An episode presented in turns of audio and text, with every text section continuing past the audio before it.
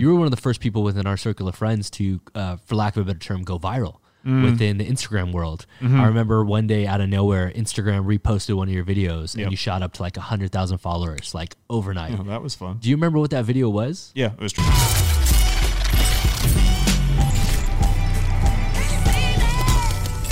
What's up, guys? Today's guest is a professional movement artist who is currently living in Las Vegas performing. Please welcome to the Jamcast, Mr. Scott McDonald. What's up, dog? Hey, buddy. Good to see you, man. I know this is surreal. I haven't seen you in what three, four years, maybe.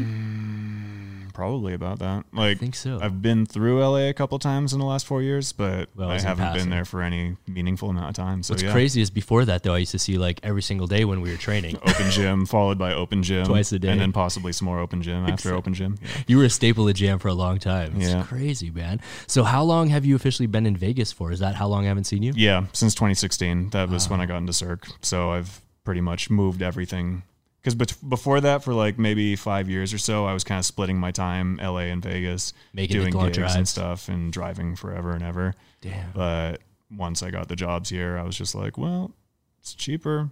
Everything's closer together. It's true. I like it. So That's wild, man. So, how did you actually get uh, introduced to Cirque? How did that journey begin? Like, did you actually Hmm. physically apply and do the, the Mm-hmm. full day castings that they do? um sort of. Okay. Yeah.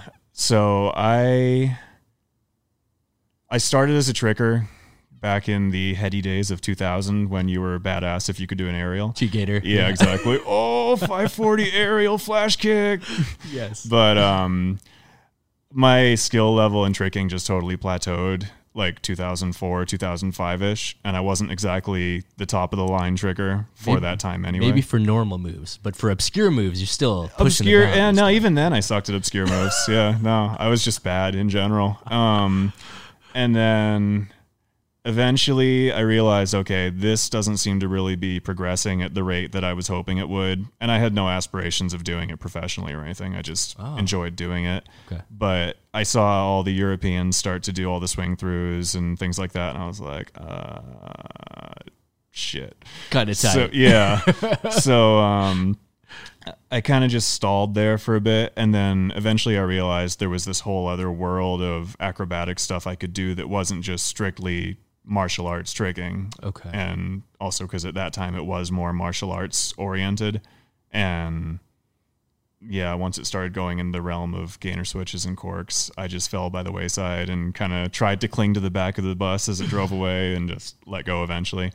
But um, I realized there was all this other stuff I could do, so I started just trying everything. okay. Probably like 2009 ish, I would say. So that's when the skills started to accumulate. Yeah. Because I've always known you as like a Swiss Army knife. Like you have Yeah. all these random skills. Yeah. Yeah. No, I just sort of.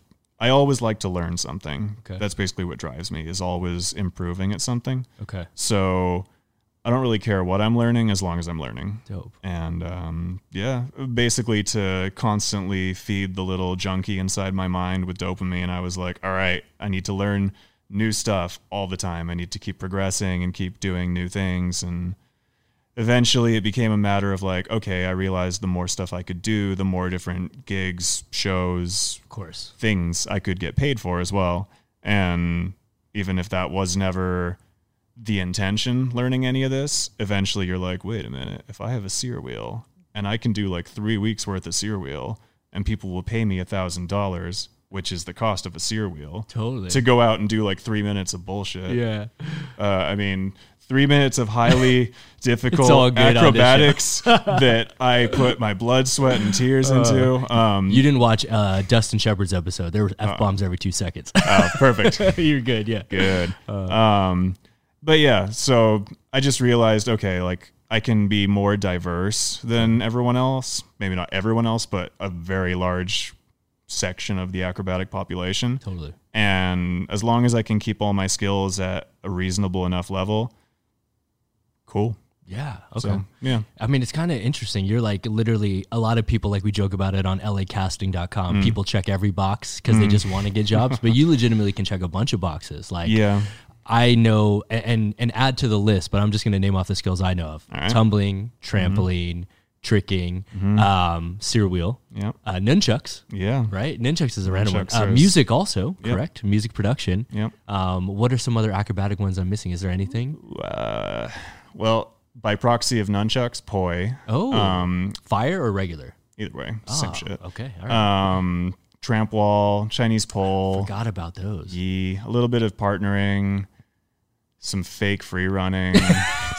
Let's be real. Uh, Let's be real. We're all fake free to get this yeah, age. pretty much. Yeah, all of us are. just leave it to the G, G Tramp kids. Um, and crazy. probably some other stuff. I don't know. Okay, so how did Cirque come about then? Did you have to like? So I, I know about this process because I'm actually a consultant for Cirque du Soleil. So Mm-hmm. I get to help uh, go to headquarters sometimes and help review casting tapes.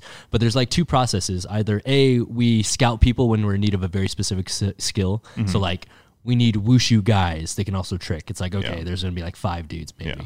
Um, but Brian then they Lee, also Brian Lee, Brian Lee, Brian Lee, exactly Brian. yeah. And then then they have these big cattle calls, for lack of Mm-hmm. a better term, where they're in major cities where they have people come through round by round, and it's almost Yeah. like a full day workout. Yeah. Did you have to go through either of those, like the full day workout, or did you just audition locally in Vegas? Fortunately, I was super, super awesome at doing acrobatics when I first started auditioning for Cirque. So I got cut in the first round of literally every audition I ever attended. no way. Uh huh. Um, for three and a half years, I was trying to get in, and first round every time they were just like, "Oh, go fuck yourself," and I was like, "Cool, I'll just keep Sweet, working thanks, on guys. that." And um, I was primarily working on tramp wall as my main discipline to get into Cirque because it just seemed to be popular and it was fun. Okay. So like MJ1 has tramp wall. Yes. Love has sort of tramp wall. Ovo, one of the touring shows, has tramp wall. Volta has tramp wall. Yes. All of the any Cirque show that involves a trampoline, they're gonna be like, but you need to do wall too. Yeah. So um, that kind of became my focus, and also tramp wall gigs pay really well for very little work once you're at a certain level. Oh, So my first ever audition for any form of acrobatic show was for Cirque de la Mer at Yes. SeaWorld, who also told me to go fuck myself. But um, that's where my business partner Aaron Tony got his start. Cirque that's true. Mer. Yeah, Aaron was there Totally. like, back in what, like oh, 20 years ago at this point. Yeah, probably 15, Yeah. 20 years. Yeah. Um, but yeah, so I learned a valuable lesson at that audition, which was maybe my own personal brand of blunt, emotionless, apathetic honesty is not the uh, the way into companies. Ah, so I yeah, made my yeah, way yeah. through this whole audition. It was very easy, and then in this sort of exit interview, they were like, "Okay, so what makes you want to come work here?" And like. I wasn't gonna be like, dude, my whole life I've just wanted to do tramp wall next to Shamu. Oh god, finally. Uh, so I was just like, well, normally I pay to go to the gym and do flips, and in this scenario, you would pay me to go do flips. So that sounds like a better deal to me. Totally. And they were kind of like, he's not kidding. Okay, like, next. solid answer. We'll take that one. That's hilarious. Let's find man. someone who's a little more idealistic than you. Um. So anyway, I tried that. They Okay. Obviously didn't take me. I then auditioned for another show uh, in Santa Cruz, and that was the single worst show ever. Was that the action sports type one? I think I know which one you're talking about. I'm not going to name names, but I will okay. say never work for those people. Yeah. Um, I think I know which one you're talking about. I made $75 a day to do, I think, three or four shows a day, depending on whether it was a weekday or a weekend. Holy crap. Oh, it was great. I had to trick and hand balance and fake b boy on concrete Yep. before every show. Um, and then in the show, I had to trick again, Wow. do stomp dancing, which was great. Tyler the Creator came and filmed me on Vine, and that was my most humiliating internet moment. That's hilarious. Um, and then bow staff solo, trampoline, tramp wall, Chinese pole, uh, some really janky bungees where there was like a ramp. This literally this entire show was a ripoff of the finale of Step Up Revolutions. literally every, all into one. every single thing about it. I'm not even exaggerating. They were just so like, funny. let's take that and that and that and that and that and do it on a budget of nothing. no way. So um, basically, I did everything in the show and got paid nothing for it, and made me very uh, grateful for totally. any other show, any other gig, any other stupid thing that I feel I'm having my time wasted by. I'm still like, at least I'm not back to that. That is wild. So um, anyway, that was a little bit of exposition, but eventually I started auditioning for Cirque du Soleil. Okay. Um, I used to train at the Tempest, the the only Tempest at the time in Northridge, Yep. and some of the guys who were in Iris, which was a Cirque show that was actually in LA for like two years, I think. Okay. Started training there, Okay. and I had no idea there was a Cirque show in LA, and they were like, either. "Oh, like you should go audition," and I'm like, "Haha, very funny." That's cute, but eventually it kind of took place in my mind as wait, maybe I could if I actually tried and thought instead of like, oh, you have to be like some Olympic god from Totally. Ukraine or something to do this, maybe you don't. So started auditioning, started getting cut in auditions, and eventually in 2016, the timing was hilarious. I was hanging out with Jeremy Marinas, and he was like, "So when are you going to come do stunts?" Because I had done a couple gigs at the time. I was SAG eligible, and I was like, you know, I've had this sort of dream in my mind of just wanting to prove that I was good enough for Cirque du Soleil. And once I audition one more time, in which I'm absolutely 100% certain they're going to be like, that was a nice first round. Please leave and never come back. Yeah. We're tired of your shit. Um, literally the next day, I got an email from casting being like, hey, so we thought of this role that you'd be really good for. You want to come audition for Criss Angel? And I was like, what the fuck, Criss Angel? Okay No because I've been only doing tramp wall for the last three years. Totally. And they were like, "Yeah, we want you to do Cyr wheel tricking and parkour," and I was like, Great.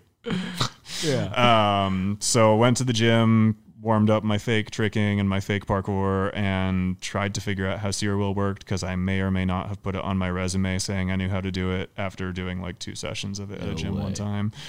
And uh, yeah, then I got the job, and then from there I went on to Beatles Love, and I worked there Yes. as a trampolinist Okay. and as a Beatle essentially. Like the guys who do trampoline also play the young Beatles, so we run around and we do like tricking and parkour and b-boying and stuff. And then from there, I went back to Criss Angel when he left Cirque because I actually just really enjoyed working with him and Okay. the working conditions were awesome. Like I did this many flips a night. Wow. I had this much makeup and what was your flip? An aerial. nice. It was to bow. I one, one time I sprained my ankle so bad I could barely walk, so I just subbed a helicopter over my bow instead. and I was like, "Look, it's probably cooler anyway." Like, Yeah. Technically, way more difficult as yeah. well. Yeah. Um, Crazy. but yeah, so I worked for him for a bit again, and then uh, Cirque created Run over at Luxor. I went and watched a Ah. preview of it, and I was like, "This just looks like fun." So I went and I auditioned there. I got in, but I never performed. I had this incredibly bad luck streak starting in December that seems to have run until about two days ago. Um, I first of all, my second day there, I got in a massive car accident, totaled my car, almost died. It was super fun. And so that kept me from going back to rehearsal because my neck was all messed up. And then as soon as I got back, everyone had the flu, caught the flu, left again.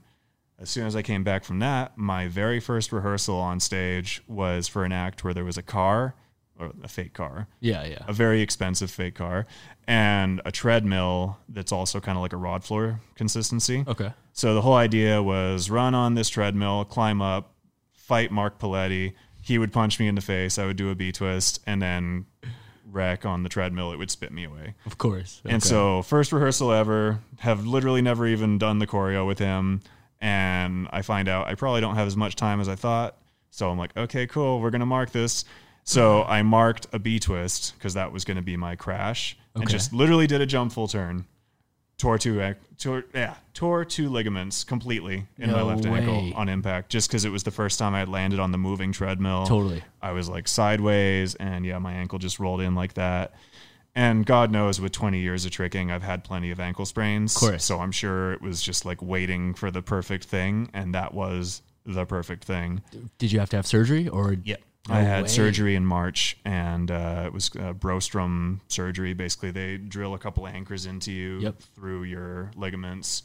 They tighten it all up, and then you just chill in a boot for a while. Dang. And this was also concurrent with the pandemic starting as well. of course. And the show closing, and then all the other Cirque shows also closed. So it was just sort of this big, just what's going on moment. so is Run completely shut down, or is Yeah. it closed for the pandemic? dead. 100 No, it's percent gone. Okay. Yeah. okay. It closed a week before all the other shows closed. What was the basis of that one? I wasn't too aware of. It that one. was stunts. Literally, it was stunt based. It's that one. Okay, Yeah, so I know um, about that one. They kept putting yeah. out calls for talent for that one for a long time. I would imagine they Yeah. would, yeah. Um, so yeah, it was a stunt based show. Uh, it was a very strange show, and I feel like it never really came to completion. Okay. Because I mean, when you open a show, usually for the first year, just about, there's still going to be They're still tweaking. adjusting, yeah. yeah, exactly. Totally, yeah. And Run, I believe, in its entirety, ran from November till March, and that was it. Wow, that's a Yeah. short run. Because yeah, even uh, like I helped with the development of. I helped with the development of Volta, and Yeah. like I know, like the first two cities that they travel to, they send part of the creative team to Yep. make changes, and then like a year in, they totally got rid of the parkour section. Like Yep. they just they swap whenever they need to or see fit. So Yep. that's crazy. So three Cirque shows in total. hmm Three Cirque shows, three ongoing ones, and then um, I've also performed for them for one night for one drop and for choreographer showcase. Wow. And whenever they open back up, hopefully they do. I'll Okay. probably go add number four, five, six, seven. This is cool for me because like I'm Mm-hmm. uh, I'm kind of like on the other side for like you know like behind the veil so to Yeah. speak like they keep me away so like uh I just know some of the things from my, my other friends that perform. Do you um have to do your own makeup on these shows too? Yep. Okay, so that's one Yep. thing that I always thought was unique when I went to headquarters is they teach you how to apply your own makeup. Yep. You do your own costume and everything. And so how long does that process take? Like how how long before a show do you have to show up and do it? Um, well, you have to show up at call time. So that's a set time. Um, how many at- hours is that usually before? It varies from show to show. Okay. Yeah. At Criss Angel, it was an hour and a half, I think. No, what am I talking about? It was an hour before showtime, and I had no makeup for that. I wore a mask the whole time. It was awesome. Uh, at Love, it was five forty-five, and first show is at seven, so an hour and a quarter. And at Run, at Run, it was like four or something. It was super early, but the makeup itself for Love and Run, which both required makeup, was very simple um okay. because you just had to look kind of like a prettier version of yourself so up a little, yeah. Yeah. not like Ka. Ka, my friends, No, Ka's crazy. Minute, yeah. yeah cause crazy and Toruk was the super crazy one that was the avatar one so it's just like three hours of makeup or something uh for me initially it was almost three hours because i just never do my makeup weird Wow. right strange. who knew um but by the time i was done like 10 minutes Yeah, that's what everyone says. Yeah, they fund the process. Yeah. That's crazy. And now, like, we even talked about it with you coming over here. And, and for those that haven't realized, this is the first official Jamcast on the road. So thank you for joining us. We're in Las Vegas. But uh, you even mentioned it. Like, you, you were like, the drive will take me 15 minutes. It'll probably Yeah. take me just as long to park and walk through the hotels. Yep. So, like, when you guys are working on these strip hotels on the shows, do you guys have a separate parking lot or do you park in the public and do you have a separate entrance? Usually it's in the public lot. Um, when I worked with Chris at Luxor, we had our own parking lot and it was right next to the stage door. So that was the chillest cool. thing ever. Like park in our, and it had one of those little, whatever they're called. Yeah, yeah. Security English. things. Yeah, yeah. Okay. Uh, yeah, it had a barrier. So yeah, we had our own lot and it was great. Um, when I worked at Love, we would park right over there. wow. Um, and yeah, depending on if it was peak tourism season, which normally it would be right now. Of course, because that's when you're doing all the shows, right? Dude, How long does it take to get in? Just for people that have no reference of Vegas. Um, so almost no matter where you live in Vegas, you're going to be about 20 minutes from the strip at the furthest. So it's not like LA where everything's kind of just you're everywhere. Everything's an hour instead of 20 minutes. Yeah, exactly. yeah. Um, here, the strip basically is the center of Vegas, and it runs along the 15, and it bisects the city. So we got Henderson, we got Vegas, um, on the east and the west sides, respectively. Mm-hmm.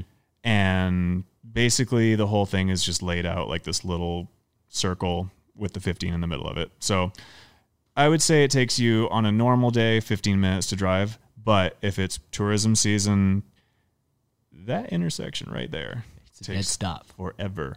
Yeah, Um, so I would always leave about an hour before I had to be there just to be safe. And most times I would wind up being at work half an hour early and just be like, oh, whatever, I'll go stretch or like get food or something.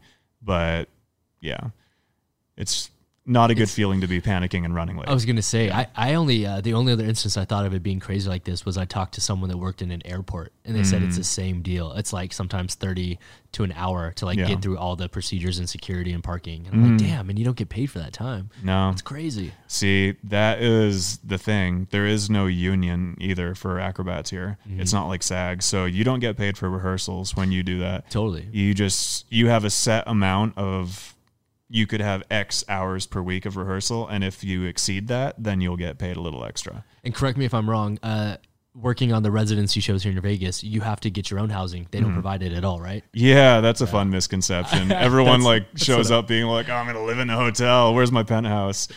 Nope. Nope. I've only had one friend of mine, but it was, I think she was like doing a, f- uh, she was a female dancer for one of the shows, and they got rooms Mm-hmm. Yeah. Mm. because they're only here like twice a week or three times a week. But yeah, the residency shows is when tough. if you have like if you've just moved to Vegas from out of town for a show, they'll put you up usually for about two weeks, say, and the then you two-week find your limbo. own place. Yeah, Yeah. but Vegas housing is cheap. It is. Oh, I've been oh, it's looking at. I've cheap. been looking at buying some houses out here actually, just to have one, especially with the Raider Stadium coming up soon. Yeah. It, I mean, obviously we're in the middle of a pandemic, so I'm like, these events will suck for a minute, but yeah, Yeah. down the road with the Raider Stadium and mm-hmm. all the UFC fights, all the boxing. Yeah. Oof. Especially like because we live in the very far south of town, so Okay. I'm maybe an eight minute drive from Raiders Stadium. Dude, like super chill. and I know they're planning on putting some kind of technological park and building up sort of the resort stuff further south. Yeah, the yeah. Raiders training area is just off the freeway on the other side of it from my house. Oh, like, oh, okay. I know where you are then. yeah. So yeah, like the the whole thing with Vegas is like, okay, my house costs as much as a 900 square foot one story with barred windows in Compton. Of course. And I'm not exaggerating because I looked it up. Yeah, of Like, course. I've got a 2,300 square foot house with a big ass backyard. I'm in a corner, corner lot. I've got a pool. I've got all the space I could ever need. I have no neighbors. There's a park behind my house. Like, I love living here. Ah, okay. And everything is so easy. Like, it's a five minute drive to the gym, it's a 10 minute drive to physical therapy, it's a 15 minute drive to the strip and to work, therefore. Like, I used to live in Santa Clarita. So, my my view of LA is oh everything is going to be really really really far. totally. And you kind of used to being removed a little bit, you know. Mhm. Yep. And then yeah, I lived in NoHo for a bit, and somehow even being so much closer, it still took just as long to get anywhere. Of course, I, I've noticed that as well because I have Yeah. a, a office in NoHo right now. I thought it would cut down my time, and I'm like, it's just a pain in the ass. Yeah. Yeah, if you could like burrow underneath Laurel Canyon, Yes. then yes. But Dude, that's crazy. So, uh, how is Vegas as a performer? Because I know, like, I've had some friends here that have moved here, and they're like, dude. It's chaotic. Like it's not the life for me. Like I got caught up, and then I have other friends that moved here, and they're like, "Dude, it's pretty cool. There's uh, tons of circus gyms, like s uh, aerial gyms, all kinds of stuff centered around that." yeah, um, I am such a hermit that I don't give a fuck about the whole nightlife thing. Like, I don't even know if I've ever been to a club in Vegas. Wow, Literally. Okay. maybe once, maybe. yeah, yeah. Um, but yeah, so like for me, it's super chill. Like it's got all the stuff I like to do, which is go to the gym and train. Yep. Uh, there's cliff diving like 50 minutes away in one direction. There's Mount Charleston an hour in the other direction. You can snowboard there in winter. Uh, it's close enough to LA that I can always drive back and go to the ocean, Yeah, yeah. go to Jam, go wherever. Um, Utah is just an hour and a half north of here. It's just so for such a barren hellhole, it's actually kind of awesome living here for me. Crazy. Okay. Yeah, How like- do you handle the heat? That's the one thing that I know. It's a little hotter With than the my valley. extremely expensive uh, power bills, Okay, mostly. that's what I was gonna ask. Yeah, yeah. lots of AC. Um, but you, I mean, you acclimate to it. Uh, and I spend as much time as I can indoors, or go in the pool, or just like train in the backyard or something. In- Insofar as I can train right now, like go and juggle and be like, it's Totally. really fucking hot. Huh? Yeah. That's crazy, man. So so taking it all the way back to the beginning of your journey, like we kind of stumbled upon how you like started accumulating skills and stuff. Mm-hmm. What was your background before any of it? Did you like do martial arts at Mm-hmm. all? Did you do gymnastics at all? What was like the origin story of your movement journey? I did one gymnastics class once when I was three, and I hated it, and Okay. that was that. Wow. Um, I don't know. Even when I was that young, I, well, not I guess even when I was that young. When I was that young, I didn't understand the concept of conditioning, so I just thought that the coaches were just like sadist torturers Mm. Who were just like, just hang from your pull-up bar for the next hour totally. do a headstand against the wall for the next half hour. So I was just like, I hate it. And I left. And then my parents put me into Aikido. Ah. And then when I moved, oh, yeah, I'm Canadian for anyone who didn't know that, which is most people, I guess. yeah, yeah. Um, so when I moved to America, I started taking jujitsu. And then from there, I started doing karate, but it was not really karate. Like it was a mix of karate and Krav Maga and sort of the beginnings of MMA. It was before Oh, okay. MMA became as Before it was a prominent as it is. It was when it was like K1 and Pride and all that were just as viable as UFC. And then UFC was like, by the way, Hold my jerk. Yeah, hold my take beer. that. That's crazy. Um, so yeah, that was how I got into it. And then when I was in eighth grade, I remember talking to a kid in one of my classes who said that there were people at their dojo who could do like 540s and flash kicks and all that. And at the time, that was mind blowing to me. So I was like, I course. must go. what is this? Yeah, I want to be a ninja for real. I was gonna say ninja skills. Let's yeah, So I started training there, and then yeah, so Crazy. I went back after the fact to gymnastics, but never in a formal sense. I just went to gymnastics coaches and I was like, hey, I don't know how to use my body. Teach me the physics behind all this. Because whether it's tricking or gymnastics or trampoline or literally anything, there's still sort of a codified way of doing it that Yeah. works. So I started taking privates with a gymnastics coach and started learning more interesting tricks uh, like aerial switches and hyper swipes and things like that that were cool for the time and now they're completely irrelevant and no one even does them um, literally when was the last time you saw someone do an aerial switch Never. I, I do them sometimes because I can't mega sometimes. And I'm like, oh, let's just fake this. i don't even know what mega is Yeah. so exactly. You damn kids with your terminology and your newfangled terms vanish rapid mega semi exactly. i don't know what any of those mean So, at what point did you uh, start acrobatics? Like, uh, was Hmm. it the introduction to the kicking at that martial arts school that technically was your first acro before the the privates and stuff? Partially. My cousin uh, was doing sports acro at the time, and I was just at a beach with her one time and my aunt, and she was doing kip ups and front handsprings, and I was like, I want to learn that What's shit. that? Yeah, yeah. So learned how to do like a really bad front walkover. Um, but thinking I'm hot shit at the time and a kip up, and then just kind of got addicted to it. Totally. So All right. That's crazy. And now you're kind of known throughout the industry, or I mean, within our community of movement people for doing these obscure random moves like we kind of talked about before. Mm-hmm. Um, a lot of helicopter variations. I think a lot of the stuff that I freak out on is the trampoline stuff where you're over rotating to your hands and then coming Mm. those out of fun. them. How did you delve into that? And what's the learning curve on stuff like that? Like, was it a lot Huh. of bails and crashes? a lot of or- bails. Okay. Um, Makes me feel helicoptero. Oh, I was trying for a long time and I couldn't figure it out. Like I originally was learning because we both come from the same generation of there is no streaming video on the internet. totally. So originally I was learning from text and like hand drawn picture tutorials. um, there was a website Wow. called Chimp's Lair that uh, Capoeirista out of the Bay Area used to run Okay. and it had all these cool videos I would download, and it would take like an hour to have like a 10 second clip. it no way. sick. Yeah, yeah. Uh, and he had little drawings of like butter, butterfly twists, parafuzos, things like that. And I was Okay. like, all right, I want to learn this. And then, um, yeah, the obscure stuff I think really came out of just a lack of conventional ability, to be Wow. perfectly honest. Like, have you ever seen me do a round off back handspring? No, no, and I hate roundoffs too, so I'm right there with you. Yeah, no, exactly. I feel you. Um, like I would love to have all the skills mastered. In my ideal world, I would just be the god of all the acrobatics, but that's not happening in this lifetime. So, in order to just kind of keep it interesting and learn new stuff, I just started kind of going off the beaten path. Ah, And um, yeah, with most of those tricks, I would just see someone do it at some point and be like, "That was crazy," and it was still fringy enough that I wouldn't see it again for a long time. Mm-hmm. So. I first saw a full dive roll in Just gonna ask about the 2007. Perfect. Yeah, actually at Woodward West, uh, a guy called Dan Bronnenberg was like spamming them all over the place, and I was like, "What? What?" And he tried to teach me. I couldn't wrap my head around it at all. No way. Uh, he was also the first guy I ever saw do handspring, miss your feet rollout, and hand front. Oh, so like wow. Okay. handspring, front tuck to feet Yeah. in 2007.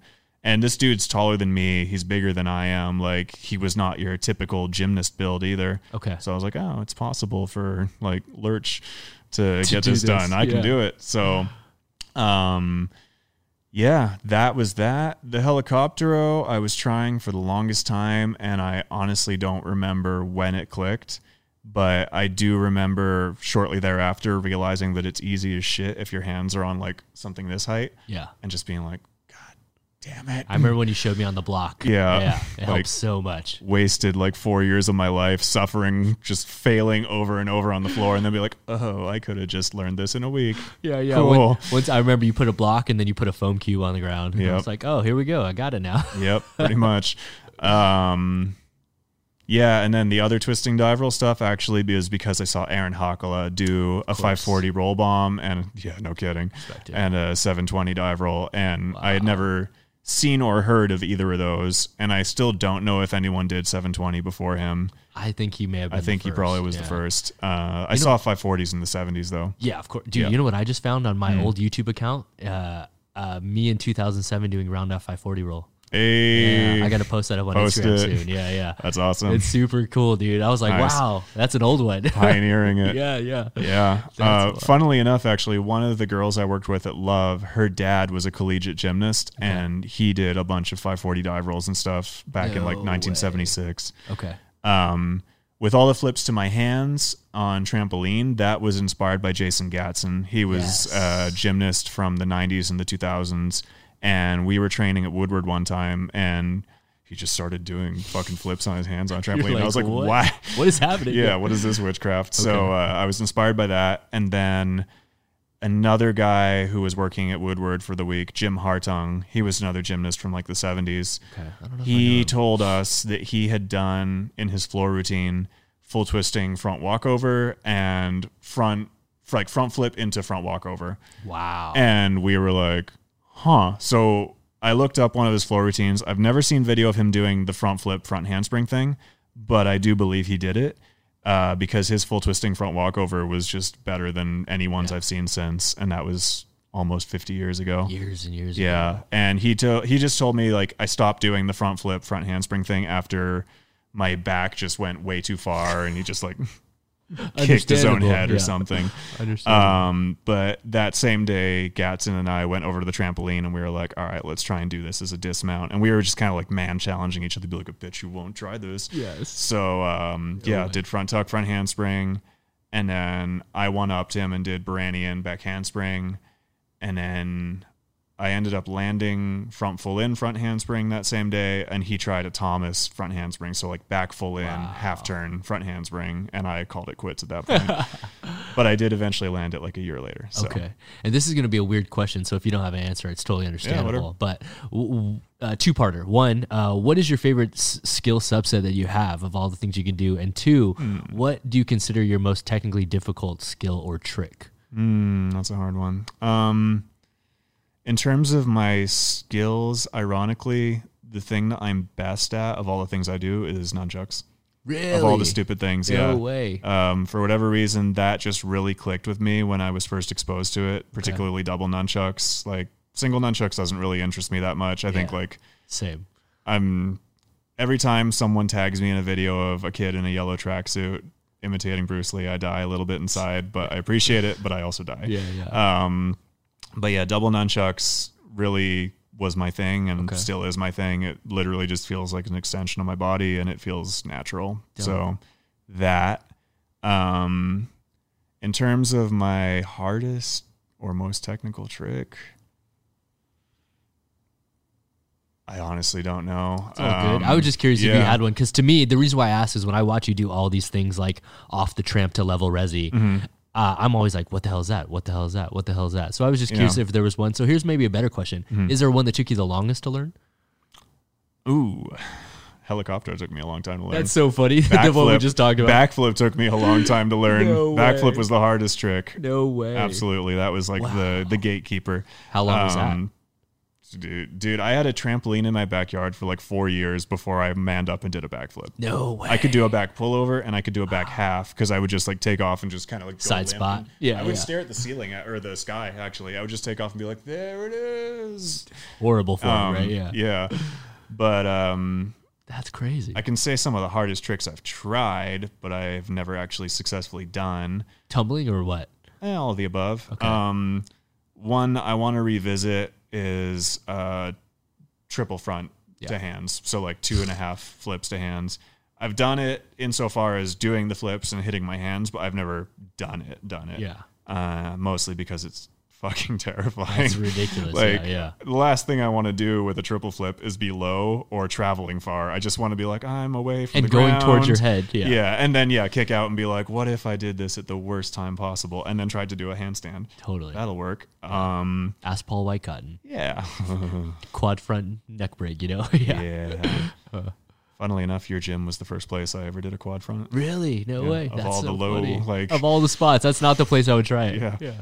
I learned a lot of sketchy tricks in your gym, like uh, back double layout to stomach. Yeah. I did for the first time on the trampoline at Jam.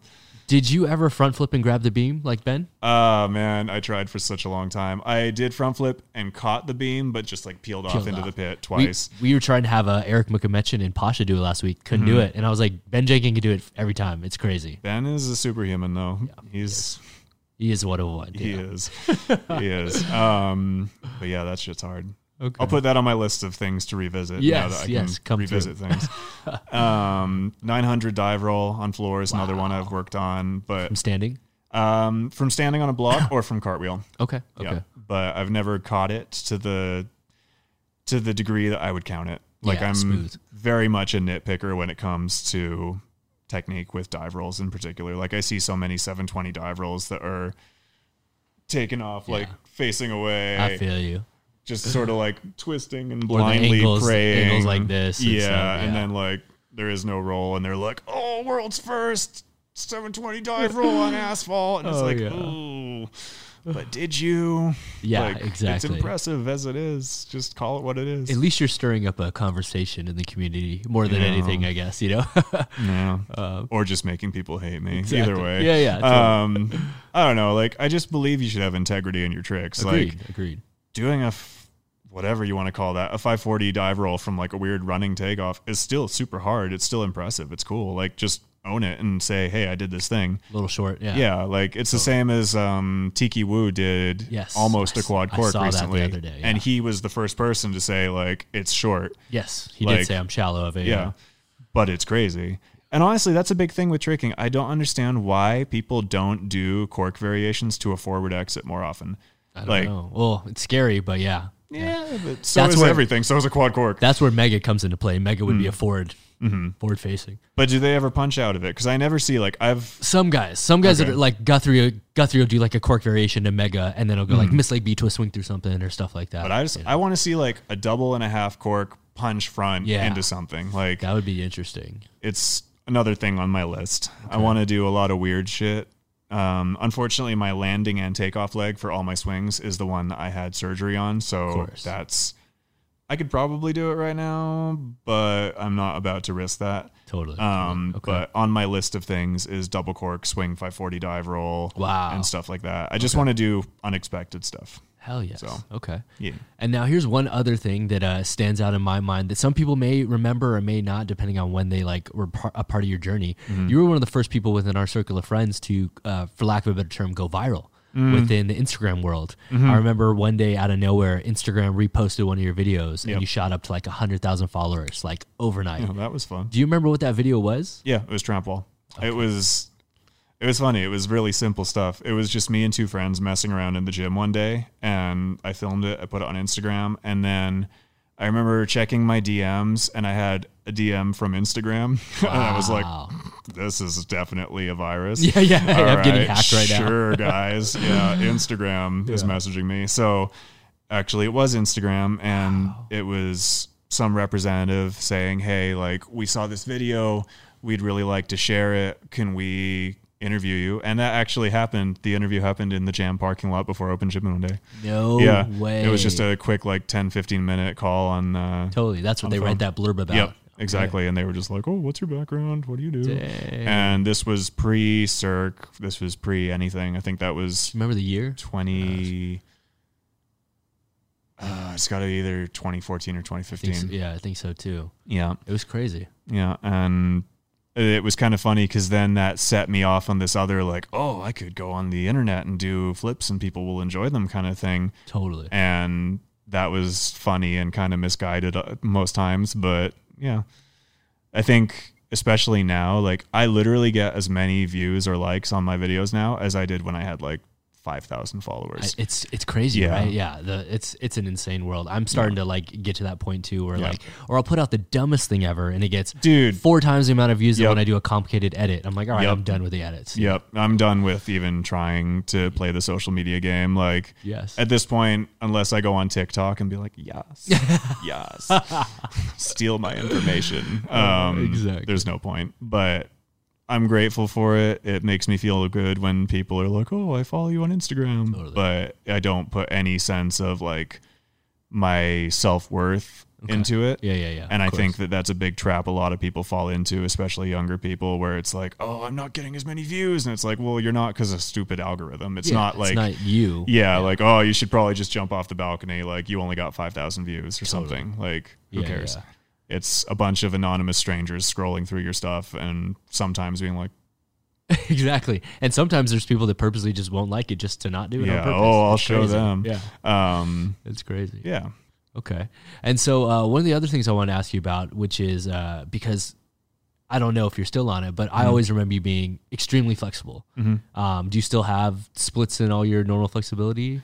After hip surgery, my hip, or sorry, hip surgery, ankle, Ankle surgery, yeah. Knock on wood. Right. I know. I was gonna say you had hip Um, one. I didn't know about that one. But after that, my left hip, which was the leg that got hurt, uh, has been really weird. So yeah, I can still do all three splits, but I used to be able to roll out of bed and just be like, and just fall into middle splits and not Yeah. really feel anything. And now I definitely feel some kind of resistance. wow. But I've only been able to start doing acrobatic stuff literally in the last 24 hours.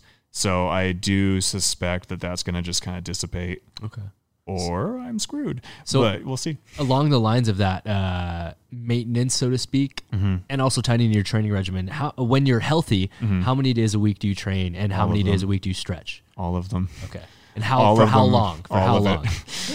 Literally all of it. Um, from the moment I roll out of bed until Yes. I go to bed, I'm stretching. I stretch when I first wake up. I stretch right before I go to bed, and I usually, depending on what I'm doing, I'll do some form of stretch in between. But there is also a sort of caveat of if I'm going to be doing pretty much anything explosive or anything that's going to involve doing flips or trampoline, Mm-hmm. I can't stretch too hard. I was gonna ask Yeah. that if it has an effect with your muscles. Oh, dude, I Yeah. turn into a noodle. Like, Really? So you yeah, can't especially my back. Yeah, like not even I can't. I, I can't do a straight jump. I can't do anything. if you're too flexible. Mm-hmm. Wow. Yeah, and I mean I'm not a contortionist by any means, Yeah. but I'm still more flexible than your average bear. And Yeah, yeah. yeah, like with back stretching in particular, I feel like you go through this weird, almost like runner's high thing where it's almost just like pushing yourself to this weird limit of. I don't know. It's hard to describe. I'm sure anyone who's kind of gone through that could relate to it. But Totally. I mean, when you did martial arts, I'm sure when you first started stretching and your coaches would have been like pushing you down, which in this case would have been your parents, I imagine. Yeah. Once you break that sucked. threshold, you're good. Yeah. Yeah. But there is like a, a threshold you have to push through. Yeah. And then it's like, oh, it feels decently Yeah. to keep going. and I do think there's almost like this um this form of self identity where it's just like I go to this point and this is the point that I go to. People almost Yeah. people almost create mental blocks. Where Oh, they- absolutely. it's almost like an excuse for why they're at that level. Yep. They're like, oh, I just can't get past. It's Yeah. like, we just got to push through that. Yeah. eventually. yeah. For some reason all these little kids could, but you couldn't. Yeah. Um so yeah, I feel like you get used to moving a certain way, you get used to certain limitations and you just sort of live in that. And when you stretch something far beyond what you ever thought was possible for yourself, it's really weird. Like the first time I ever took my foot and put it on my forehead over the top like that, it didn't feel like my foot. It just felt like someone had taken like a mannequin foot and they were just like doing this. and I'm just like, what the hell is that? Dang, I bet. That's crazy. Um, and yeah, like similar things like doing like forearm bridge and grabbing your ankles and being like, those are my feet. I Yeah. can see my feet. My feet are this way. Like it's weird. With being that flexible, does it require you the same amount of time to warm those muscles up, or does it require less time since they're more Mm. malleable already? Depends what limit I'm going to. Okay. Most of the stretching I do is just for maintenance and to have nice lines. Um, but if I'm pushing it harder, it takes me not necessarily more time, but a lot more effort. And I used to do the sort of this routine of bounce on the trampoline until I'm sweaty and feel physically warm Yeah, yeah. go torture myself for 15 20 minutes of stretching and then when i could start to feel like the air of the gym was cool i was like ah shit like my sweat is starting to cool me Drying instead down, of help yeah. me so go back on the trampoline repeat Wow. and then if i was trying to take a pretty picture or something for instagram i would just repeat until i was no longer physically capable of bouncing okay. but I could just be like, look at my archiness. Um, but yeah, there's a lot of flexibility things I suck at though. Like my pecs are very tight. Ooh. I am the anti-air chair Wow. right here. Okay. Okay. Like I can do a bad air chair, but there's a whole lot of It's Rube, yeah. yeah. a whole lot of stretching that goes into it beforehand. Um, Wild. yeah. Okay, and, and the reason why I'm asking these questions, and I don't mean to make it all about flexibility, but we mostly we have a lot of female guests that talk about flexibility, so I feel like a lot of the male viewers are disconnected from that. Um, along with the flexibility, is it mostly static or active stretching, and then is it also intertwined with like foam rolling out knots and stuff, or is A it lot just of foam rolling. Okay. A lot of foam rolling and a lot of deep tissue massage, which Self or Uh, preferably from someone else who doesn't feel the pain because I can only push myself so hard, but someone who doesn't care how it feels can go a lot harder. yeah. Um, for me, I never realized I was particularly flexible. um, Oh, okay. It as a little boy, like you're taught, like oh, boys don't do splits and stuff like that. So I never tried. It's those mental excuses Yeah, people exactly. create societally. know? Um, but I did have elbows that bent about that far backwards. So I used to freak out my PE teacher in school and just like do push-ups and like and lock them super hyperextended. so That funny. went away with age and not stretching. Okay. But I think that some stretches probably came a little easier to me than they would for others. But I will say that doing partner stretching, foam rolling, lacrosse ball, massage, massage, massage, massage, massage, and doing all the stretches you hate the most Mm, is important. that's a good. good Yeah. Everyone neglects the things they hate the most. So at the beginning of the year, and this challenge got kind of disrupted less than two weeks after I started it, but I made a challenge to myself to just do a bridge every day. Wow. I hate bridges. yeah, I hate them too. Yeah, I'll But- do but Of course, we don't train bridges. them because we hate them. Yeah, exactly. It's Yeah. just unpleasant. Um, I would do forearm bridges. I Mm. would do hollow backs. I would do pretty much anything that wasn't just a straight up normal bridge. Dog, I haven't done a bridge Yeah. in decades. Exactly. Maybe more. Exactly. Um, so that was sort of my thing Okay. that got sidelined by tearing my ankle two weeks later. But uh, it was making good progress. And once I started PT, I started stretching again and it made good progress again. And now I'm pretty bendy. Wow. Um, but one thing for anyone who wants to learn how to get their back more flexible I was just gonna ask, what's the intro tip? yoga wheel. Yes, dude. I just got yoga wheel. introduced to that by a friend of mine. Dude, they're the best. She had me lay on it. I was like, Yeah. "What is this feeling?" Yeah, Opening up everything. It's great. Yeah. what? How big is yours? Is yours like? Uh, a- mine is probably about yay in diameter. I the conventional ones seem to be about that size. Yeah, mine is curious. about that size. If I could, I would get one that was larger, but I haven't found any that are. Okay. Yeah, just because you can sort of drape yourself along it. and- Yeah, for those that don't know, what we're talking about is like it's a plastic little piece. It's so simple. It's like this wide, Yep. and it, you literally just lean your back on it. It allows your back to curve over it. Yep. Imagine like a cylinder that you just took a slice of, Yeah. put some matting on it so it doesn't hurt your spine, and that's it. You can you can grab it and kind of open up Mm-hmm. your chest and shoulders. You can go on your shins and work on your quads and your hip flexors. Eventually, you can do shins and forearms on the ground at the same time. like that was torture at first. Now it's a that now. warm up. Yeah. Wow. Um, okay.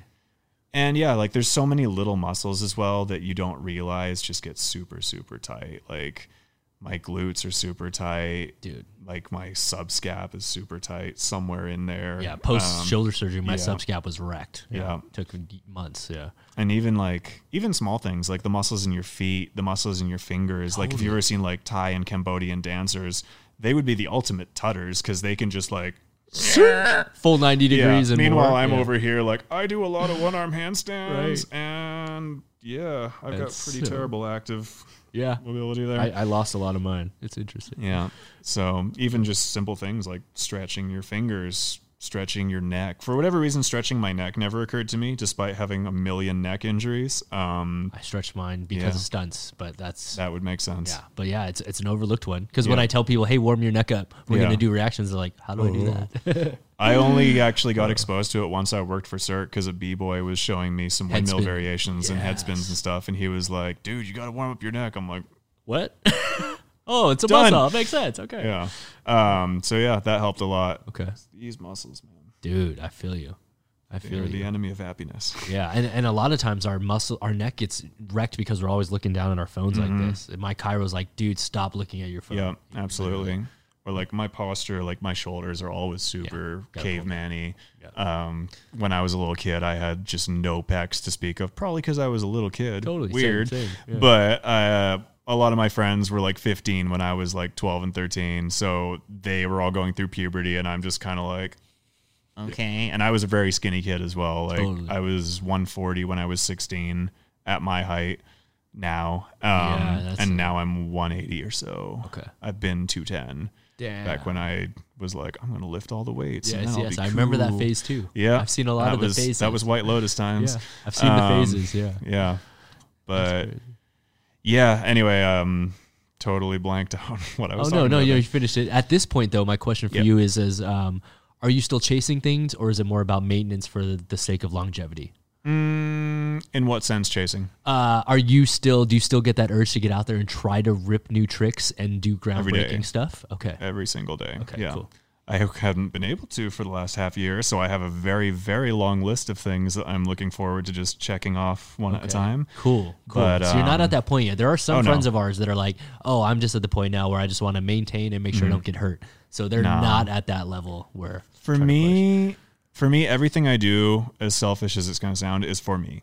of course. So going to work life. at Cirque, it was for my own validation. Doing any gig I do, it's for my own joy. Like I'm doing it because I enjoy it.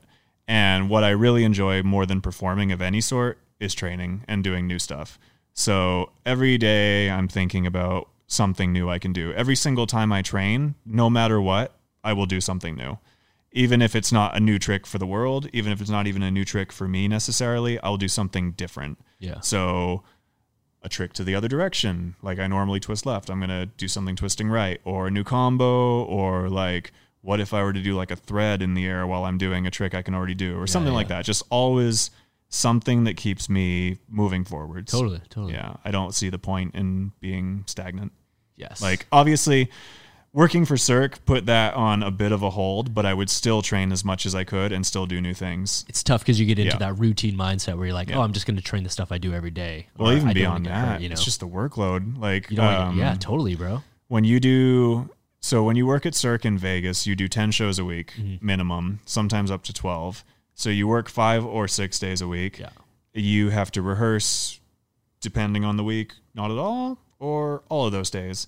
So if I have a show at 7 and then another show at 9:30, I'm going to be at the theater at absolute best case scenario call time until the end of the second show and then I'm going to either take a shower or just take off my makeup. So my day will be what that's like a 6 hour day. Yeah. Um and the shows aren't easy. It's No, not like totally. you're doing crazy hard tricks necessarily. That's a big misconception. You're doing something that's controlled enough that you can do it that many times a week without dying or flying off the trampoline and hitting your castmate and injuring them or basically they want something that's consistent Yeah, replicable every yeah, time. exactly. Something that's cool enough looking that the audience is going to be like, "Oh shit, we're at Cirque du Soleil," but not like, "Dude, I'm to huck a quintuple front. Yeah, it's yeah, to yeah. be sick." You're not to get a round of Yeah. applause for a failed triple Exactly. here. you know? Yeah. big big tip for anyone auditioning for Cirque: don't do that. Don't fall. Yeah, don't fall is a big one. Um, but yeah, just the workload of not being able to go to the gym and destroy course. myself all day. That was actually what prompted me to leave Love and go back to Criss Angel was knowing I was going to do one show a night and I was going to do an aerial. Yeah. Like if all I have to do is an aerial, I can go do anything I want all Totally. day, show up at call time, do my show, do my aerial, Yes. bow and be like, I'm going to go home and train more. Bye. So that was a much more ideal lifestyle for what I like to do. Oh, totally. But I'm also a terrible, well, not a terrible performer, but I have no interest in performing compared to training. Yeah, yeah. Like, I perform because it's in a fun job and it pays the bills and I enjoy the people. But I'd never, ever have woken up and been like, oh, I can't wait to be on stage right now. Totally. Don't care. Just the quest for knowledge. Yep. Wow. Exactly. And this is a this is a random question, and and, and I've never asked this before because it's probably not an answer that's on there Hmm. uh, for a lot of people. But how long do you plan on moving for? Like, do you plan on being able to move till the day you die? Okay, that was my question. Yeah. Um, I think with some disciplines, there's more potential to keep going for longer. Agreed. So tricking is tricking and b-boying are the hardest things ever. yes. Yeah. Unless That you're was- Shosei, apparently, and you're the just Bellagio fountains. Yeah. God moded everything. Totally. But um, tricking and b-boying take more effort than anything else I can think of doing. Yes. And they also have more wear and tear on my body than anything else I do. totally. Totally. Um, hand balancing is no impact. Nunchucks is no impact. Poi is no impact. Juggling is yeah, flexibility as well. Um, okay. Some aerial stuff. I'm not an aerialist by any means, but I do occasionally do aerial stuff. Some of it is very low impact, some of it is more impact. I tend to do the lower impact version of that. Trampoline is fairly low impact. Um, so, as far as I'm concerned, as long as I can, uh, I want to try and segue more into dancing and things like that because I feel like that's less impact as well and still just fun and a cool skill. Dope. Um, but I'm sure, and like being in this last six months of not being able to do anything, I've definitely had a lot of introspection when it comes to like, what am I doing with my life and how much longer can I do this and is it worth it? And to me, it is worth it because it's just something I enjoy. Hell yeah. But I'm sure the day will eventually come where I just am like, you know, maybe I'm not going to do like a double flip to my hands Totally. ever again totally. because there will always be someone out there who is younger, stronger, crazier, more resilient. Like it for me it can't be a competition. It has to only be between me and me. Yeah. So, Okay. yeah. That's crazy, man. But I, I, I just had to ask that because I just see you as someone that's constantly just going to be training until you basically physically can't anymore. Yeah. So That's the plan. that's Um, it's like my I'm- mom, basically. Yeah, well, yeah, your mom. You She's doing all the hip hop dance. Exactly. You know yeah. my mom. Yeah. I want to be like your my mom. My mom trained seven days a your week. mom's sick. Yeah, she would train more if she didn't have church on Sunday. There know? you go. That's crazy. So, Yeah. uh, well, dude, I think that's a perfect segue into this one of these last questions I want to ask you, um, which is, I ask all of our friends, and some have answers, some don't. Mm-hmm. Um, so, open ended Yep. or closed. Uh, where do you see yourself in five years from now, and where do you see yourself in ten years from now? Hmm. Well, as it stands right now, I don't see myself performing um, in a 10 show a week capacity. Of course, of course. Yeah, for much longer. Um, purely because it doesn't interest me that much. Okay. I enjoy I enjoy integration to an extent, meaning like I enjoy when I get to a new show and everything's brand new and shiny and I'm like, "Oh, it's a cool set. It's Part a playground." process. Yeah. Yeah, of course. Um, but then once it becomes routine, I start to lose interest. So I can see myself being an on-call performer for Cirque Okay. for however long. Filler, yeah. Um, and I can see myself doing seasonal shows. Like I did tramp wall at Six Flags Magic Mountain Totally. for summer, and it was couple super fun. time. Yeah. Dude, it's so much fun.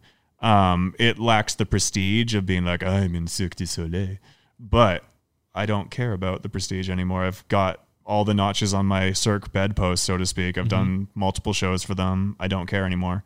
I just want to do things I enjoy. Um, Hell yeah. With this pandemic, it's kind of thrown a monkey wrench into the other things I was thinking of doing, which were to travel and teach workshops because there seem to be a lot of people out there who want to learn how to do handstands, Yes. um, want to learn a one arm handstand, want to get more flexible. Uh, this whole movement culture thing on the internet seems to be a great place for me to prey, um, Totally. for lack of a better description. Totally. But um, and also, I was interested. I was actually going to ask you about this, maybe not during the podcast, about going to do stunts. I might be too old for it at this point. I don't even Yeah. know, but Yeah. I feel like the, and I'm sure I'm romanticizing a lot of it because I'm looking from the outside looking in, just like a lot of people romanticize working in Cirque or working as a performer. They're like, oh, they just play all day. Um, but it looks like it would keep you more engaged because it looks like you're always doing something new to an extent. I know, like, I watch a lot of um, the Corridor Crew guys, and they do the Yeah. Stuntmen React with Guy and so on, and him talking about how a fight in Winter Soldier took like three weeks to shoot or something like that. So obviously there is an element of ongoing doing the same thing, rehearsing and but it's fresh it. every day though. But You're that's right. the impression I got. Yeah. The only thing I would say that'd be hard for you is Mm-hmm. that, like, as you know, when I would leave on these movies, you don't get to train because you're stuck on set. Yeah. twelve hours a day, But three to six months, exactly. You have a union. Yeah. See, for me, if my time is wasted, I don't get a cent for it. Yeah. I just sit there being bitter. yeah, that's the Um, worst. the worst for me is like if I get pulled into a rehearsal at 2 p.m. and I don't have a show until 6 p.m. Yeah, totally. Because let's say it's July 4th and I'm there at 2 o'clock. What am I going to do with myself for the next four hours totally.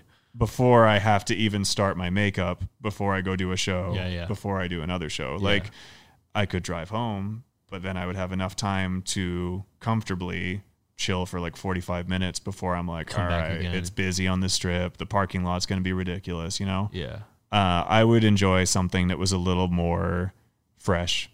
Um, and whenever I've done the handful of stunt gigs I've done in the past, it always felt that way. It felt like, you know, you show up, you do your thing, you run through whatever needs to be run through before the actual takes, you do it, and then you're on set and cool. yeah. If you're in the TV world, it's pretty simple like that. You Yeah. could probably still bounce back and forth. It's just Yeah. if you're trying to do like long term features, you'll Yeah. have to be gone or move and stuff. yeah, But, of course. but yeah, I mean, definitely hit me up. I'll send you some info. You Sweet. we'll Thank you.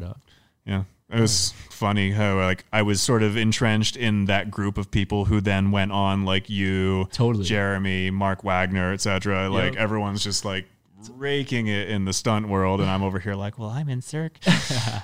you want to see my weird trick? My legs go like this. Um, uh, but dude, but more than anything, like you said, I think the most important thing that I've summated from this entire interview is that like you're doing things for yourself Yeah. and to be happy personally. And Absolutely. at the end of the day, when you do that, you can't live with any regrets because Yeah. you're doing it for Oh, you- for the right yeah. reason. You know, yeah. I would, I would always regret if I hadn't gone and worked at Cirque du Soleil. dude. like, you, you know, one of my biggest life regrets in the world is having never been on a Cirque du Soleil show. Well, That's why being that's why being a consultant is so cool to me. Yeah. But I I've said that maybe ten times on this podcast to people Yeah. that my biggest regret is never being on a Cirque stage. Hmm. Even though obviously I'm caking, we're doing really good in stunts, but yeah, but just still. something about that life thing that I really always wanted to do was hit a Cirque stage. Well, like as an acrobat, um, especially working as an acrobat, Yeah. Every single motherfucker out there is gonna be like, "Oh my god, you're an acrobat? Oh, are you in Cirque du Soleil? course. No. Oh wow. Oh, have you thought of auditioning? Oh, yeah. Oh, you did think of auditioning. Oh, you did audition. Oh, you didn't make it in. Oh, so you're not good enough. And it's just like Yeah, it's crazy. it's the equivalent of being like, "Oh, you work with computers? Oh, are you in Google? Exactly. No. Yeah. Well, then you're a little bitch. That's why now I'm like, oh, I'm a consultant actually. yeah, exactly. They're like, oh, okay. Consulting for Cirque is actually something I would be very interested in. I feel It's like cool, dog. the way my brain works, I like to see what people's strengths are, what people's like sort of if someone had their ideal version of a show, what would they do with it? Yeah. And then see how that could be run into something that's a little more feasible. Because like when you join a show, the show track already exists. It was made for During whoever creation. created it. Yeah, during creation. Yeah. And I feel like a lot of people get kind of trapped in someone else's shoes that doesn't that don't fit them very well. Totally. So for me, all the tricks I'm good at are weird.